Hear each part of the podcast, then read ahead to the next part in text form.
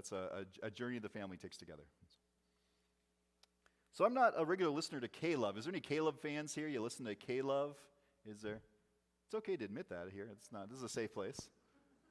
I just, I, there's no particular reason why I don't listen to it. I just listen to other things. But I was listening to it a few weeks back. It actually came over the, uh, the radio in our car, and uh, it was tuned into that. And so I was listening to that. And, and sure enough, a gentleman came on uh, during the broadcast uh, with a little devotional uh, that was drawing right from Philippians. Can you believe it? Well, of course, my ear was perked up to that. Yeah, there's Philippians. We're doing that. We're studying that. Um, I wonder what they're going to say. And then they drew on our text for this morning. It's like, well, this, this is working out. They started talking about citizenship uh, in heaven. Now, you don't have to worry, I didn't steal the devotional for the sermon this morning uh, from K-Love. But the presenter went on to report that because of the citizenship that we have in heaven, uh, because of that, this world is not our home. Right? So, because of that citizenship, this world is not our home. That one day we will take up residence in that celestial place. And I think if you were to ask most folks about uh, the aspirations or the hope of the Christian life, uh, they might say something very similar. Uh, that one day uh, we're going to be in heaven and living with God forever. Um, and so uh, we're looking forward to that. And as we get older, uh, as the body starts to fail, we might look even more forward to that time in heaven and saying, hey, you know what? I'm done here. My work is done here, and it's now time to get, get it going. Of course, that idea is popular not only amongst folks who would be any level of, of Christian affiliation, but also in culture. Uh, there's songs that are recorded that people have enjoyed here in American culture over the years. Uh, a few names here Woody Guthrie, Jim Reeves, the Statler Brothers, the group Lone Justice, Ricky Skaggs, the Gaither Homecoming Choir, Merle Haggard, the soundtrack to the video game Kentucky Route Zero.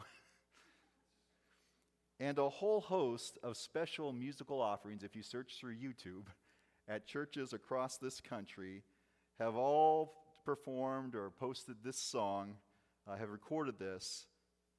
This world is not my home. And maybe you've heard this one. This world is not my home. I'm just a passing through. You heard that one before? My treasures are laid up somewhere beyond the blue. The angels beckon me from heaven's open door, and I can't feel at home in this world anymore. And that song's been recorded by so many, many people. It's quite the sentiment. It's quite a catchy song. I listened to about seven different versions of it this last week. Um, but is that what Paul imagines here in Philippians? Is that what he's getting at at this point when he talks about our citizenship in heaven?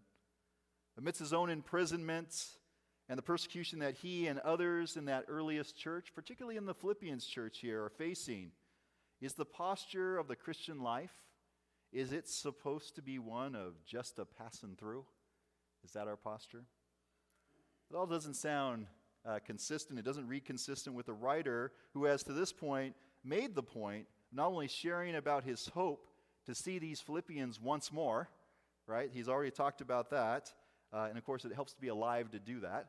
Um, but also emphasizing the example of Jesus and sharing what that example looks like uh, for having what uh, some have called the messianic mind or the mind of Jesus as a way for how Jesus followers are to conduct themselves in the community and in life.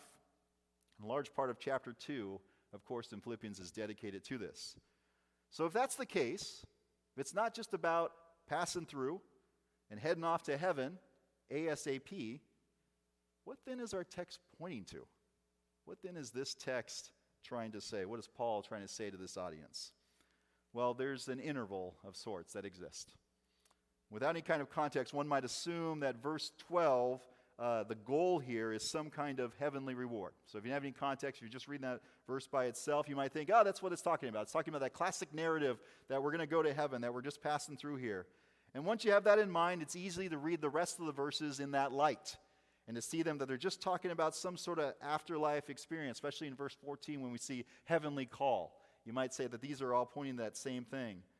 But again, it seems rather peculiar that a writer who has already indicated in chapter 1 his intention to keep on living and to keep on serving in this life, and then in chapter 4 to invite the audience to take stock of their own life in light of who Jesus is and what Jesus has done, Uh, it seems peculiar that this one would quickly then move here in chapter 3 to now say, well, forget all about that stuff. We're just going to go to the afterlife now and jump to that. Why, why, would, why would that be the case? Well, perhaps he doesn't, and perhaps he isn't talking about that afterlife experience. What he may, in fact, be talking about is what he has been talking about all along life now, life here, life in the community, this community today. That time that exists between your baptism and your funeral. That that may be what he has in mind here. That what is to be lived, and there's that interval. It's a, N.T. Wright actually uses the term here, calls it the strange interval that exists. Uh, that part of our life, we talk about our life of discipleship. If discipleship begins with baptism, and you move through the course of your life, and then it's completed in your death, and then looking forward to that future resurrection, what is done in that space, and what does life look like? It's clear right from the outset that Paul has this period in verse 12 in mind, particularly when he says, Not that I have already, and he uses that twice in the text. At this point in his ministry, he isn't at the place that he finds himself in 2 Timothy 4 7, a book that's written near the end of his life, where he's talking about finishing the race. At this point, he's talking about very much being in that race, and he uses references and metaphors here. So, with that in mind, what's the goal here?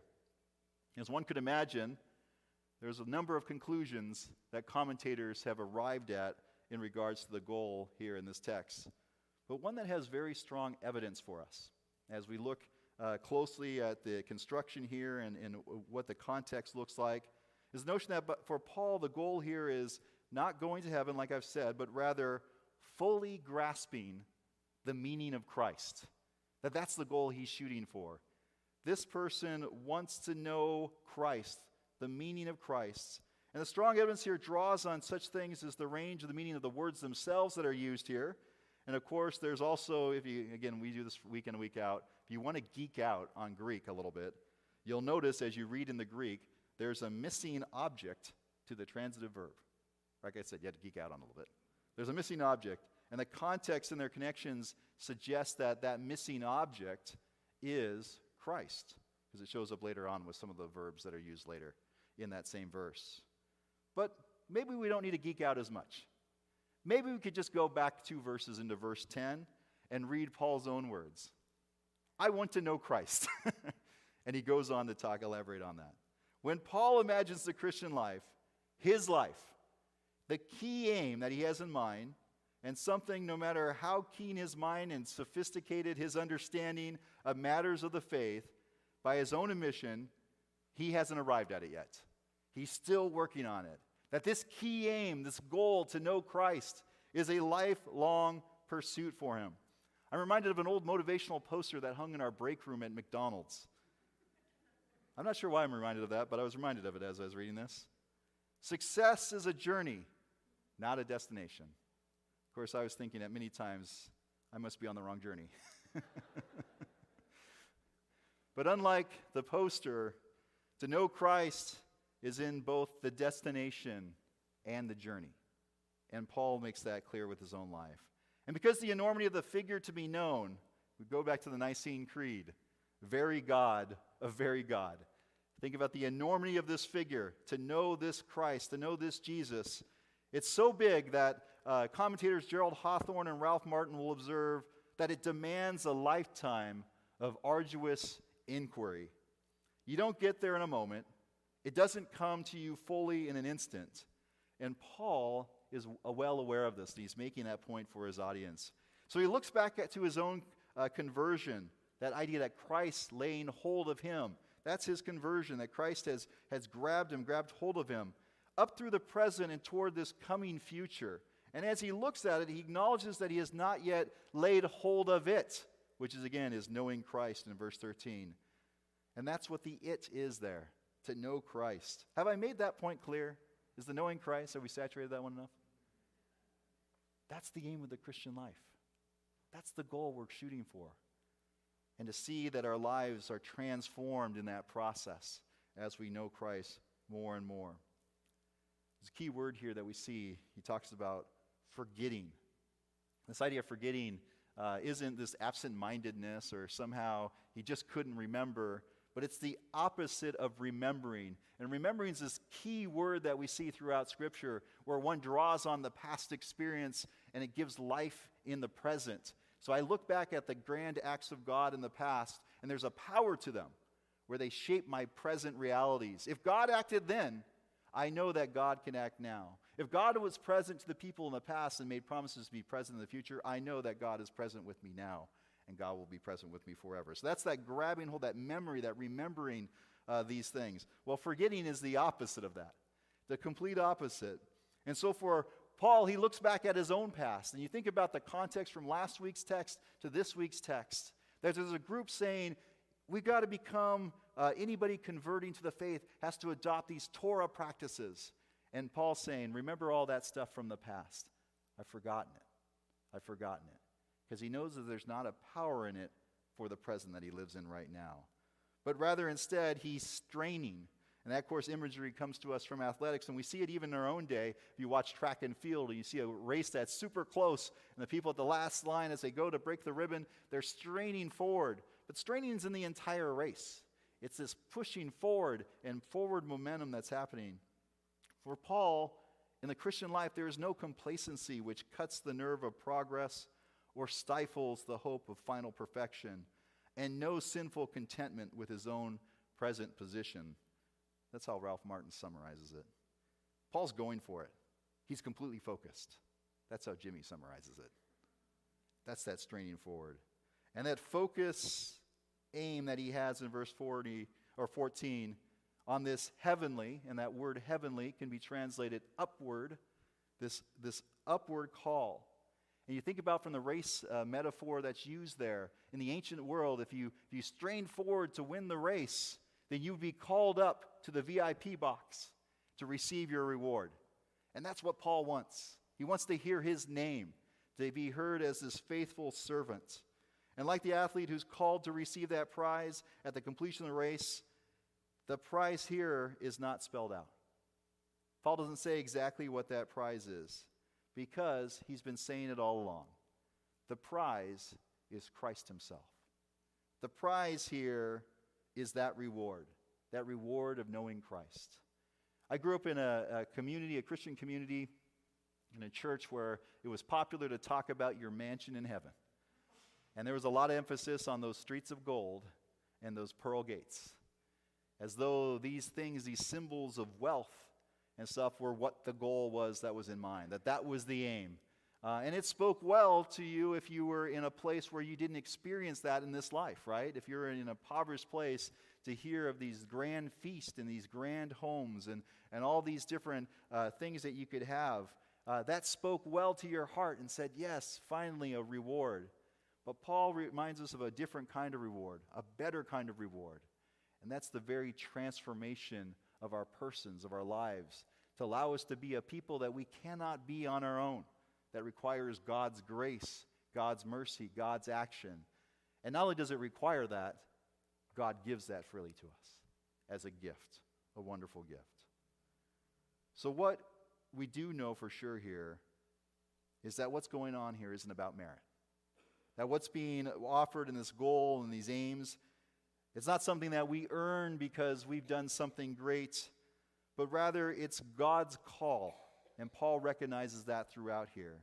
That enables us. It's God's grace that empowers us to persevere in this race, both working to make uh, completion of the race even possible.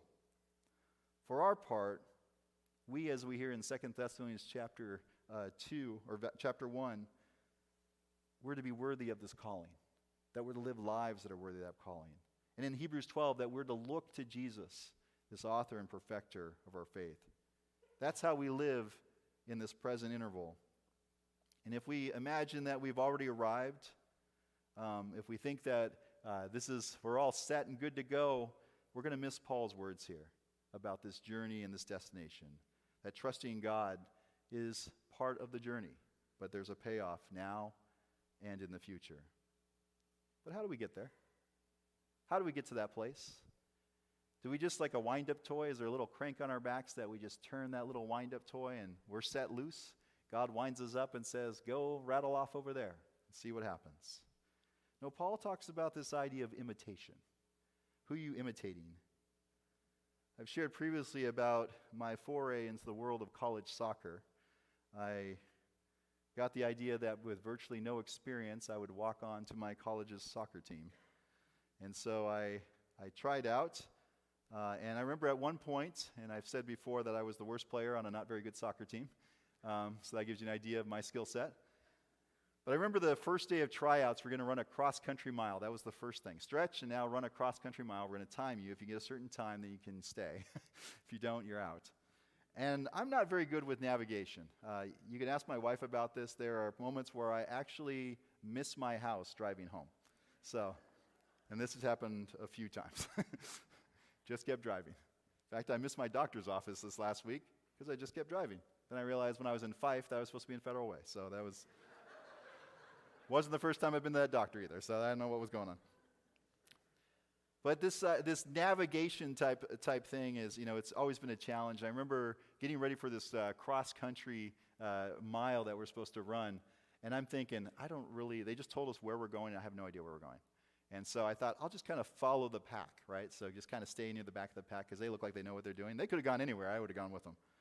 And so I kind of hung back in that pack and just went along. The good, the good news there is that I actually ran faster because I had to stay with the pack so I didn't get lost.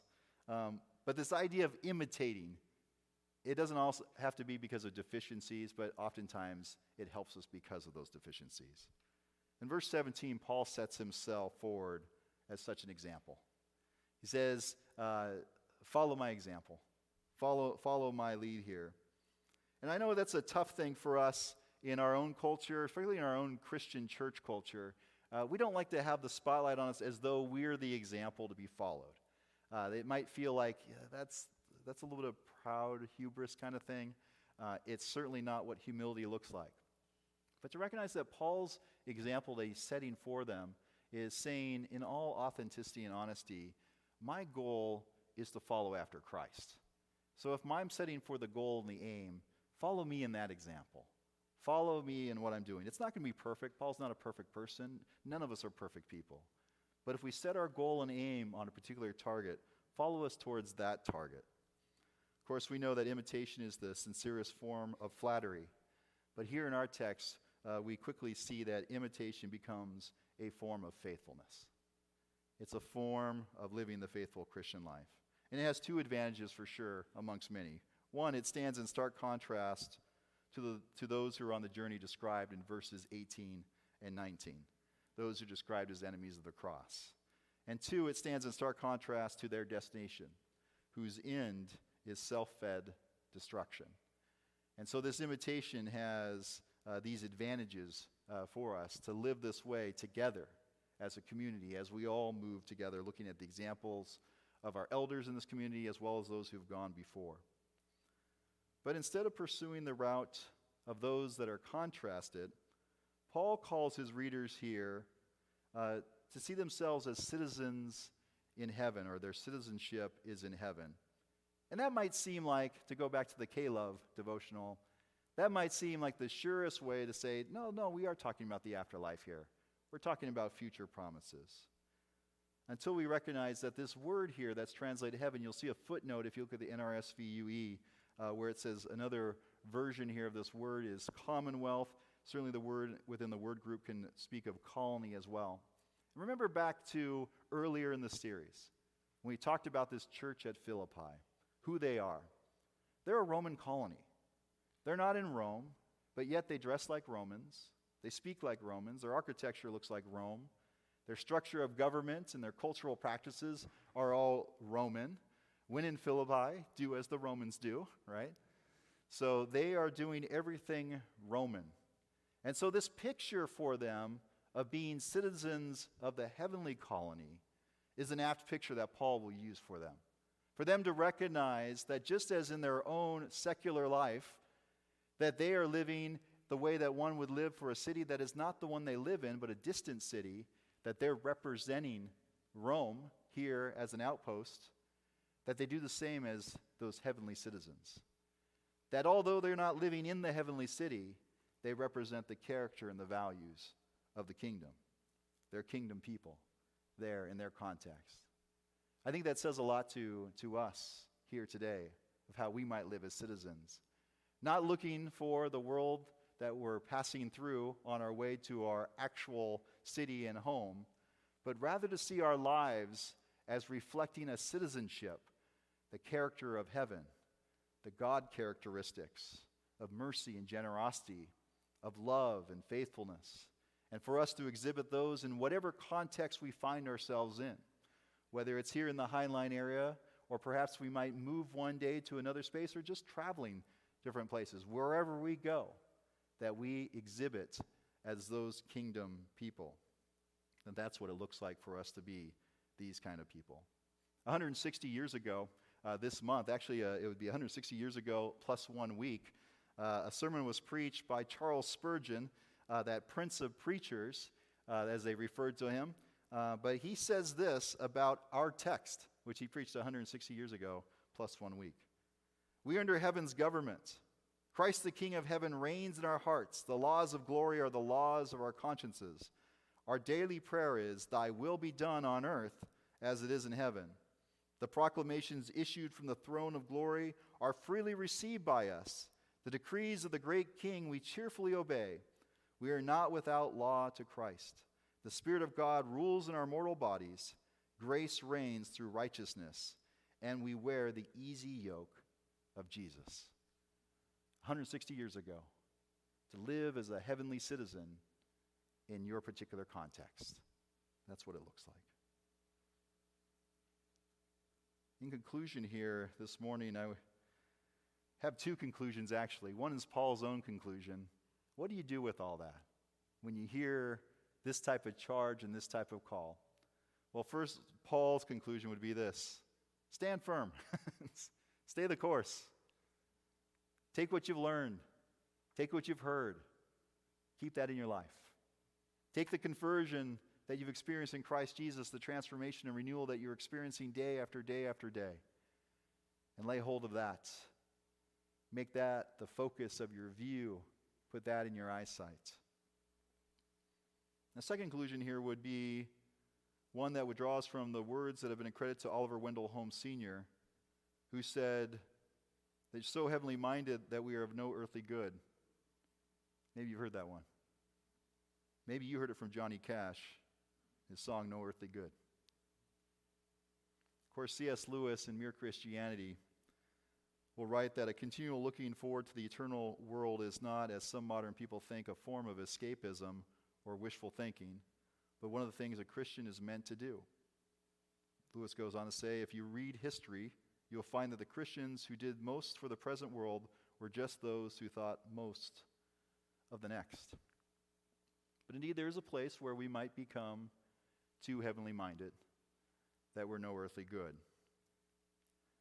And I would imagine here for us that if we find ourselves in that place, that it's not because of Christian virtue or because we're seeking after Jesus Christ to know Christ, that it might be more related to some form of escapism for us.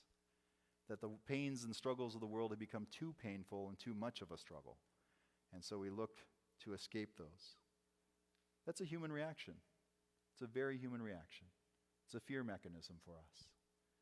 But for us to lay hold to the claim that Paul makes to the Philippians and also makes to us today, for us to be citizens of heaven here and now, for us not to miss, because we're so heavenly minded, God's good instruction to us today, for us not to fail to know Jesus Christ, and in knowing Christ, that way you might follow that great example of humility, generosity, grace, and love.